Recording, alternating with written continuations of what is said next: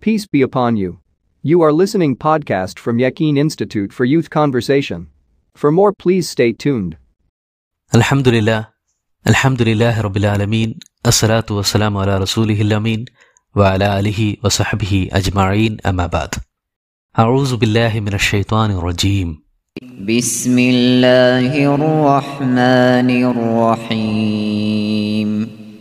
واستعينوا بالصبر والصلاة وإنها لكبيرة إلا على الخاشعين ക്ഷമയും പ്രാർത്ഥനയും വഴി സഹായം തേടിക്കൊള്ളുവിൻ ഭയപ്പാടുള്ളവർക്കൊഴിച്ച് അതൊരു ഭാരിച്ച കാര്യം തന്നെയാണ് الذين يظنون أنهم ملاقو ربهم وأنهم إليه راجعون അഥവാ തങ്ങളുടെ റബ്ബിനെ കണ്ടുമുട്ടുന്നവരാണെന്നും അവനിലേക്ക് തന്നെ മടങ്ങിച്ചെല്ലേണ്ടവരാണെന്നും ബോധമുള്ള ഭയപ്പാടുള്ളവർക്കൊഴിച്ച് يا بني إسرائيل اذكروا نعمتي التي أنعمت عليكم وأني وأني فضلتكم على العالمين ഇസ്രായേലിയരെ നിങ്ങൾക്ക് അനുഗ്രഹങ്ങളേകിയതും ലോകരേക്കാൾ ശ്രേഷ്ഠത നൽകിയതും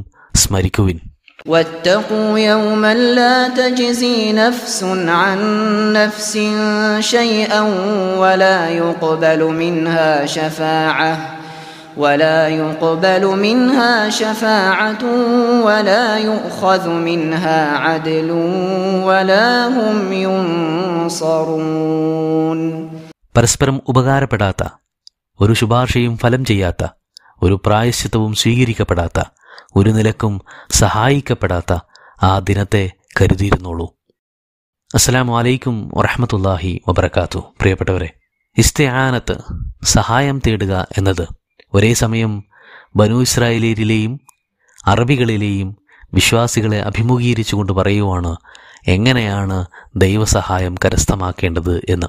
വിശേഷിച്ച് ബനു ഇസ്രായേലിയർ നൂറ്റാണ്ടുകളോളം പഴക്കമുള്ള ആചാരങ്ങളും പൈതൃകങ്ങളും ഉപേക്ഷിച്ചുകൊണ്ട് പ്രവാചകൻ സുലല്ലാഹു അലഹി വസല്ലമയിൽ വിശ്വസിക്കാനും അദ്ദേഹം പരിചയപ്പെടുത്തുന്ന ധാർമ്മിക വ്യവസ്ഥകൾ പാലിക്കാനും സാമ്പത്തിക അച്ചടക്കം ശീലിക്കാനും ജനങ്ങളോട് കൽപ്പിക്കുന്നതെല്ലാം സ്വജീവിതത്തിൽ കൂടി പകർത്തിയെടുക്കാനും ഒക്കെ ശ്രമിക്കുമ്പോൾ തീർച്ചയായും അവരഭിമുഖീകരിക്കാൻ പോകുന്ന പ്രതിബന്ധങ്ങൾ ചില്ലറയായിരിക്കില്ല. സാമൂഹിക പരിഷ്കരണം സാമ്പത്തിക ഉപരോധം കുടുംബ ബന്ധങ്ങളിലെ വിള്ളലുകൾ ശാരീരിക പീഡനങ്ങൾ തുടങ്ങി ഉന്മൂലന ശ്രമങ്ങൾ വരെ അവരഭിമുഖീകരിച്ചെന്നിരിക്കും. ഇത്തരം പരിതസ്ഥിതിയിൽ പ്രാർത്ഥനാനിർഭരമായ മനസ്സും പ്രതിരോധ സജ്ജമായ സ്ഥൈര്യവും മുൻനിർത്തി വേണം പടച്ചവനോട് സഹായം അഭ്യർത്ഥിക്കാൻ. അസ്വലാത്ത് എന്നത് നിസ്കാരം എന്ന് വിളിക്കപ്പെടുന്ന സവിശേഷ ആരാധനാ കർമ്മമോ ഇനി അതല്ല സകല പാറ്റേണിലുമുള്ള പ്രാർത്ഥനയോ ആകാം. രണ്ടാമത്തെ അർത്ഥമാകുമ്പോൾ കൂടുതൽ അർത്ഥ വ്യാപ്തി അതിന് കൈവരുന്നുണ്ട്. കാരണം പ്രാർത്ഥനയാണ് വിശ്വാസിയുടെ ഒന്നാമത്തെ ആയുധവും പരിചയം. അദ്വാ ഉസ്ലാഹുൽ മൊമിൻ എന്നല്ലേ പഠിപ്പിക്കപ്പെട്ടിരിക്കുന്നത്. അത് വലിയൊരു ഭരമേൽപ്പിക്കലാണ്. സർവേശ്വരനിലാണ് സർവസ്വവും എന്ന് അംഗീകരിക്കലും കൂടിയാണ്. അതോടൊപ്പം തന്നെ പ്രാർത്ഥനകളിൽ ഏറ്റവും ശ്രേഷ്ഠമായ രൂപം നിസ്കാരമാണ് എന്ന കാര്യം അവിതർക്കിതമാണ് എന്ന് ഓർമ്മിപ്പിക്കേണ്ടതില്ലല്ലോ. ഇനി സ്വബറിലേക്ക് വന്നാൽ നമ്മൾ മുമ്പും ചർച്ച ചെയ്തിട്ടുള്ളതുപോലെ ഭൂമിയോളം പാതാളത്തോളം ക്ഷമിച്ചും സഹിച്ചും ഇരിക്കുന്നതിന് പറയുന്നൊരു പേരല്ല അത്. വിശേഷിച്ച് അതൊരു സാമൂഹിക വിഷയമാകുമ്പോൾ. മറിച്ച് പടച്ചവനിൽ ഭരമേൽപ്പിച്ചു കഴിഞ്ഞാൽ പിന്നെ നാം നമ്മുടെ നിലനിൽപ്പ് ഭദ്രമാക്കാൻ വേണ്ടിയെടുക്കുന്ന പ്രതിരോധ സജ്ജീകരണങ്ങളും സ്ഥൈര്യ സ്വരൂപണവുമാണത്. പുതിയൊരു ധാർമ്മിക ജീവിതശീലത്തിലേക്കുള്ള മാറ്റം ഉണ്ടാക്കിയേക്കാവുന്ന മാനസിക പിരിമുറുക്കങ്ങൾക്കുള്ള പരിഹാരവും മരുന്നും ദൈവിക സഹായ ലബ്ധിക്കുള്ള നിമിത്തവുമായി തീരുമത് ഈ ദൈവിക സഹായമെന്നത് ശീഘ്രമായോ ഒരുപക്ഷെ മന്ദഗതിയിലോ ആയിരിക്കും നമ്മളിലേക്ക് എത്തിച്ചേരുക. പ്രാർത്ഥനകളെല്ലാം അതിശീഘ്രം സഫലമാകണമെന്ന് വാശി പിടിക്കരുത്. ഈ സ്വബർ താല്പര്യപ്പെടുന്ന മറ്റൊരു കാര്യം കൂടിയുണ്ട്. അത് നിഷിദ്ധങ്ങളിൽ നിന്ന് അകന്നു നിൽക്കുക എന്നതാണ്. കാരണം നിഷിദ്ധങ്ങൾ ശീലമാക്കുകയെന്നാൽ സ്വന്തം നിലനിൽപ്പ് തന്നെ അപകടത്തിലാക്കുകയാണ് എന്നാണല്ലോ അർത്ഥം. നമ്മൾ മുമ്പും പറഞ്ഞിട്ടുണ്ട് അള്ളാഹുവിന്റെ ഓരോ നിഷിദ്ധങ്ങളും അടിസ്ഥാനപരമായി നമുക്ക് ദോഷങ്ങളായി വർത്തിച്ചേക്കാവുന്ന കാര്യങ്ങളാണ് എന്ന്. അപ്പോൾ ദോഷൈക കാര്യങ്ങളിൽ കൂടുതൽ മുഴുകിക്കൊണ്ടിരിക്കുക എന്ന് പറയുന്നത് അവനവനോട് തന്നെ കാണിക്കുന്ന വഞ്ചനയാണ്.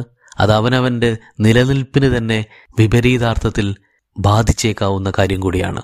അതുകൊണ്ടാണ് സ്വബറിന്റെ അടിസ്ഥാന താല്പര്യങ്ങളിൽപ്പെട്ട ഒന്നായിട്ട് നിഷിദ്ധങ്ങളിൽ നിന്ന് സ്വമനസ്സിനെയും ഹൃദയത്തെയും ശാരീരിക ഇച്ഛകളെയും തടഞ്ഞ് വരിഞ്ഞു മുറുക്കി നിർത്തുക എന്നും കൂടി ഉണ്ട് എന്ന് പറയുന്നത്. വിശ്വാസികളോട് പൊതുവിലും ഇതേ ഉപദേശം തന്നെ പടച്ചവൻ ബക്രയിൽ തന്നെ പറഞ്ഞിരിക്കുന്നുണ്ട്. യാ അയ്യുഹല്ലദീന ആമനു ഇസ്തഴീനു ബിസ്വബിരു വസ്വലാത്ത് ഇവിടെ ബനു ഇസ്രയേലിയരോടാണെങ്കിൽ അവിടെ മൊത്തം വിശ്വാസികളോടാണ് പറഞ്ഞിരിക്കുന്നത്. വ ഇന്നഹാല കബീറ. തേ തീർച്ചയായും പ്രാർത്ഥനയും പ്രതിരോധ സജ്ജീകരണവും തയ്യാറാക്കി സ്ഥിരതയോടെ നിൽക്കുക എന്നത് ഭാരിച്ച ടാസ്ക് തന്നെയാണ്. വൈയക്തിക താൽപ്പര്യങ്ങളുടെ വിഭാടനം സഹനം സഹിഷ്ണുത സഹകരണം വിഭവസമാഹരണം ത്യാഗങ്ങൾ ഇവകളെല്ലാം സമർപ്പിച്ചുകൊണ്ട് സത്യമാർഗത്തിൽ നിലയുറപ്പിക്കുക എന്നത് കാഠിന്യമേറിയ ഉദ്യമം തന്നെയാണ്. ഇല്ല അലൽ ഹാഷീൻ ഹാഷീങ്ങൾക്കൊഴിച്ച് ഹഷിയത്ത് എന്നാൽ സത്യത്തിൽ കേവലമോ അകാരണമോ ആയ ഒരു ഭയപ്പാടല്ല. അതിന് ഹൗഫ് എന്നാണ് പൊതുവിൽ പറയുന്നത്. ദൈവത്തോടുള്ള ഭയത്തിൽ വേറെയും ചില വികാരങ്ങളുടെ സമ്മേളനമുണ്ട്. ഭക്തിയും ആദരവും സ്നേഹവുമൊക്കെ ആ പ്രത്യേക വികാരത്തിന്റെ മൂലകങ്ങളാണ്. ശിക്ഷ പേടിച്ചും പ്രതിഫലം കാക്ഷിച്ചും ചെയ്യുമ്പോൾ തന്നെ പടച്ചവന്റെ സ്നേഹവായ്പകൾ നഷ്ടപ്പെട്ടു പോയേക്കുമോ എന്ന ശങ്ക തന്നെയായിരിക്കണം മുഴച്ചു നിൽക്കേണ്ടത്. അതുകൊണ്ട് തന്നെ ഹഷിയത്ത് പടച്ചവനോട് മാത്രമാണ് ഉണ്ടാവുക അതുതന്നെയും വേണ്ട അളവിൽ വേണ്ട വിധം ചെയ്യാനാവുക ആലിമുകൾക്കാണെന്നും അള്ളാഹു പറയുന്നുണ്ട്. ഇന്നമായ ഹഷല്ലാഹമിൻ എബാദിഹിൽ ഉലമ. ഉലമാക്കളായിരിക്കും തന്റെ അടിമകളിൽ അള്ളാഹുവിനോട് വേണ്ടവിധം ഹഷിയത്ത് പ്രകടിപ്പിക്കുന്നത് എന്ന്. പടച്ചവനേതര ശക്തികളോട് ഉണ്ടാകുന്ന വികാരത്തിന് ഹൗഫ് എന്നും പറയാവുന്നതാണ്. വയഹ്ഷൌന റബ്ബഹും വയഹാഫൂന സു അൽ ഹിസാബ്. പരുക്കത്തരം നിറഞ്ഞ വിചാരണയെ ഹൗഫ് കൊണ്ടും പടച്ചവനോടുള്ളതിനെ ഹഷിയത്ത് കൊണ്ടുമാണ് വിശേഷിപ്പിച്ചിരിക്കുന്നതെന്ന് കണ്ടല്ലോ. ഈ ഹാഷിയങ്ങളുടെ പ്രത്യേകത അല്ലദീന യലുന്നൂന അന്നഹും മുലാക്കു റബ്ബിഹിം വ അന്നഹും ഇലേഹി റാജിയോൻ റബ്ബിലേക്ക് തിരിച്ചു പോകുമെന്ന കാര്യത്തിലും റബ്ബിനെ കണ്ടുമുട്ടുമെന്ന കാര്യത്തിലും അവർക്ക് യാതൊരു സംശയവുമില്ല തന്നെ. ഈ രണ്ട് ഗുണങ്ങളുള്ള ആളുകളെ സംബന്ധിച്ചിടത്തോളം സ്വലാത്തും സബറും മുൻനിർത്തി സഹായം അഭ്യർത്ഥിക്കുക എന്നത് ഒരു പ്രയാസമേറിയ കാര്യമേ അല്ല. ഇത്രയും പറഞ്ഞിട്ട് വീണ്ടും ബനു ഇസ്രായേലുകളെ ഒന്നുകൂടെ ഓർമ്മിപ്പിക്കുകയാണ് യാ ബനി ഇസ്രായേൽ കുറു ഞാമത്തി അല്ലത്തി അന്നാംതു അലൈക്കും. മേൽപ്പറഞ്ഞ കാര്യം തന്നെ വീണ്ടും ആവർത്തിക്കുന്നത്? നൽകപ്പെട്ട കാര്യങ്ങൾ അത്രമേൽ കനപ്പെട്ടതും കാണിച്ച നന്ദികേട് അത്രമേൽ രൂക്ഷവും ആയതിനാലാണ്. വ അന്നി ഫല്ലൽ തുക്കുമലൽ ആലമീൻ. സുദീർഘമായ കാലം. സത്യവേദജ്ഞാനം കൊണ്ടും പ്രവാചകന്മാരുടെ സാന്നിധ്യം കൊണ്ടും അലങ്കരിക്കപ്പെട്ട ലോകത്ത് മാർഗദർശനം നൽകാൻ ചുമതലപ്പെടുത്തപ്പെട്ട വിഭാഗമായിരുന്നല്ലോ ബനു ഇസ്രായേലിയർ. അള്ളാഹു നൽകുന്ന ഒരനുഗ്രഹവും വിശേഷ പദവിയും സ്ഥാനവും ഒന്നും തന്നെ ശാശ്വതമായിരിക്കില്ല. അതൊക്കെയും ചില സെർട്ടൻ ചുമതലകളുടെ നിർവഹണ പൂർത്തീകരണമാണ് അവയുടെ മുന്നുപാധിയായി വെച്ചിരിക്കുന്നത്. ഉത്തരവാദിത്തത്തിൽ നിന്ന് പിന്നോക്കം പോയാൽ പ്രസ്തുത സ്ഥാനവും നഷ്ടമാകുമെന്ന് എല്ലാവരെയും പോലെ അവരും മനസ്സിലാക്കേണ്ടതായിട്ടുണ്ട്. മേൽപ്പറഞ്ഞ കാരണത്താൽ കുന്തും ഹൈറ ഉമ്മത്തിൻ ഉഹ്രിജത്തിലിനാസ് എന്ന് പറഞ്ഞ് മറ്റൊരു കൂട്ടരെ തൽസ്ഥാനത്ത് പടച്ചവൻ അവരോധിക്കുകയുണ്ടായി എന്നത് ചരിത്രം. ഈ പറഞ്ഞ കാരണങ്ങളുടെയൊക്കെ വെളിച്ചത്തിൽ അവരുടെ എക്കാലത്തെയും വലിയ അവകാശവാദങ്ങളിലൊന്ന് തകർത്ത് കളയുകയാണ് അള്ളാഹു അതെന്താണെന്നോ തങ്ങൾ തിരഞ്ഞെടുക്കപ്പെട്ട ജനവിഭാഗമായതിനാൽ നരകത്തിൽ കടക്കേണ്ടി വരില്ല എന്നതാണ്. ഇനി അഥവാ അങ്ങനെ ഒരു സാഹചര്യം ഉണ്ടായാൽ തന്നെ ഉന്നതകുലരായ പ്രവാചകരും വലിയകളും സ്വാലിഹീങ്ങളുമൊക്കെ തങ്ങളുടെ സഹായത്തിനെത്തി നരകത്തിൽ നിന്നും തങ്ങളെ രക്ഷിച്ചെടുക്കുമെന്നും അവർ കരുതിപ്പോരുന്നു അവിടെയാണ് ഗുരുതരമായൊരു മുന്നറിയിപ്പ് അള്ളാഹു നൽകുന്നത്. വത്തക്കൂയവും നിങ്ങൾ ആ ഒരു ദിനത്തെ സൂക്ഷിച്ചോളൂ. എന്താണ് ആ ദിനങ്ങളുടെ പ്രത്യേകതയായിട്ട് അള്ളാഹു പറയുന്നത്? നാല് കാര്യങ്ങളാണ്.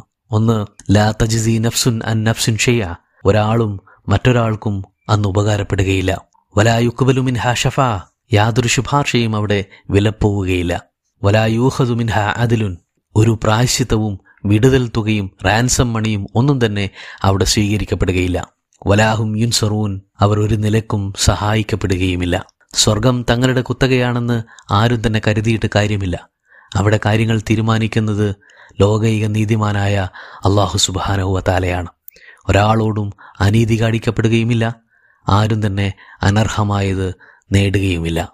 അത്തരമൊരു ദിവസത്തെക്കുറിച്ചുള്ള കണിശമായ മുന്നറിയിപ്പോടുകൂടിയാണ് ഈ ഭാഗം ഇവിടെ അവസാനിക്കുന്നത്.